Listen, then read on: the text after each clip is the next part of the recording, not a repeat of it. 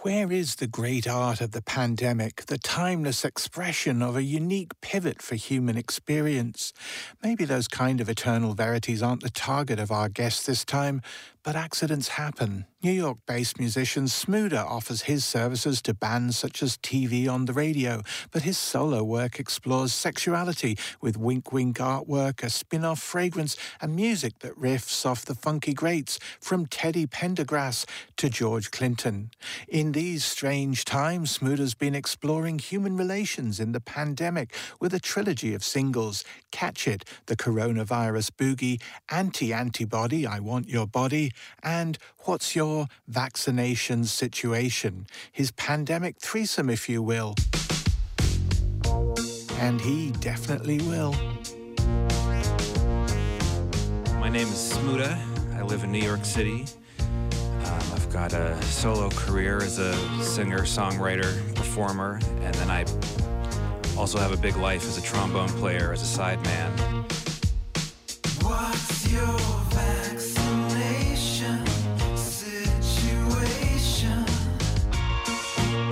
the Smoota project I started maybe 10, 10 or 12 years ago, uh, kind of unexpected. I was thought I was making an instrumental record, and I decided to start putting some lyrics to it.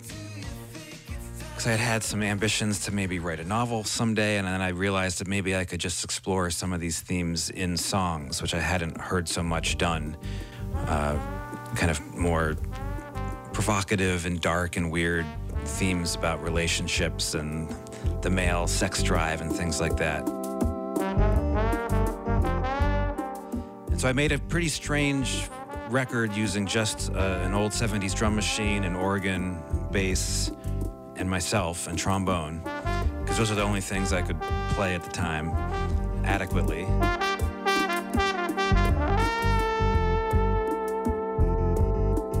The drum machine was from uh, the same machine that Sly Stone used in the 70s, and another one of my favorite artists, Little Beaver, used it. And I love this sound of the Maestro Rhythm King.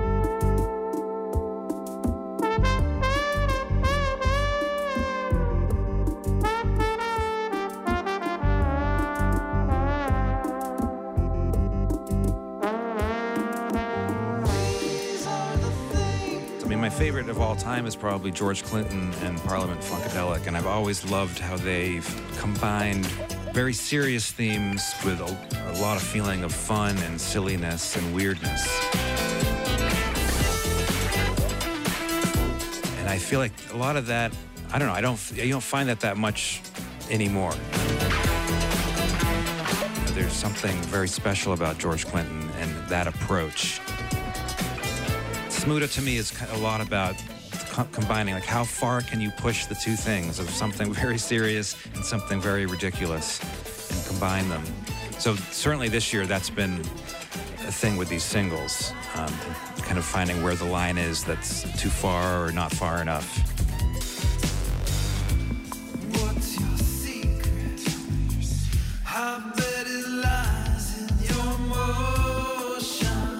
I have a friend who lives here in New York City, who's uh, made a lot of money selling pheromones on the internet. And he's been telling me about this for years. And he makes a female version and a male version. You know, you put it on your neck or on your wrist, and it's supposed to uh, attract a mate. There's a lot of semi dubious research about whether pheromones actually work that way for humans, but they definitely work for lots of animals and even bacteria, birds, you know, use pheromones to communicate their interests.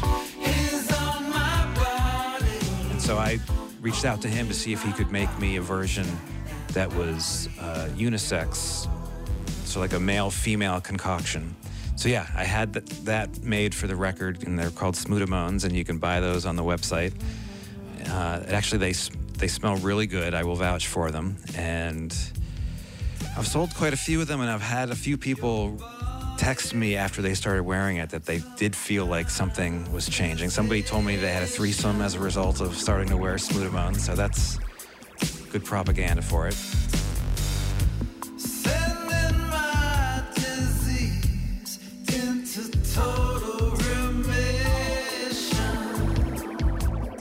I'm sure other musicians felt this way. It was hard to know what the hell to write music about in the middle of a lockdown. And so I, I'm kind of glad, you know, it was a sort of strange thing to do what I did, but I've made what I'm now calling my pandemic threesome of three singles. At the very end of February, when we were still calling it the coronavirus, I made the coronavirus boogie Catch It.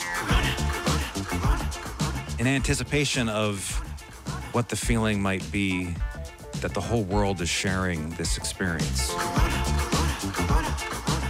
whether we can look at it in a positive way, even though it was such a horrific thing. It's like I was hope, you know, there was this hope in the air that maybe the world could come together and rally around and defeat this thing together.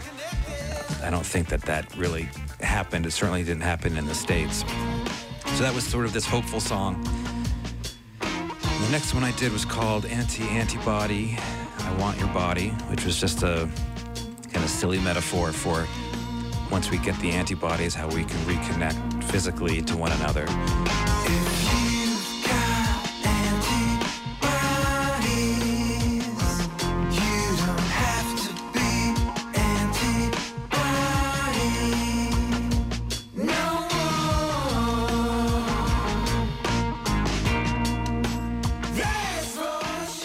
And then this one I just put out last week. Uh, what's your vaccination situation?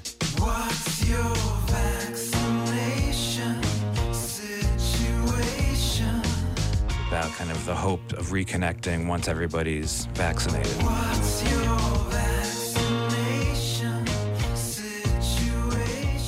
You know, I often thought it's just it's so funny when sex is portrayed in culture. It's either portrayed very, very seriously, like it's the most passionate thing that's ever happened, or it's played for laughs in comedies. And both of those things can be great.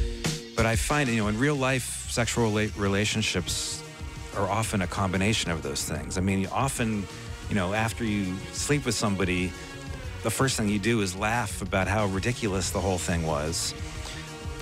And the best sex often has a lot, you know, has that warm kind of humor to it and ability to laugh at yourselves. And so, yeah, I just thought it might be fun to explore that artistically, is to see is what what that combination is.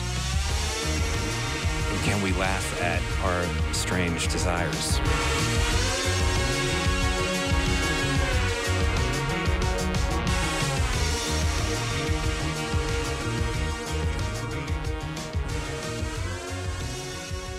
What's your vaccination situation there from Smoota, ending that report from Louis Scully, and SMOOTA.com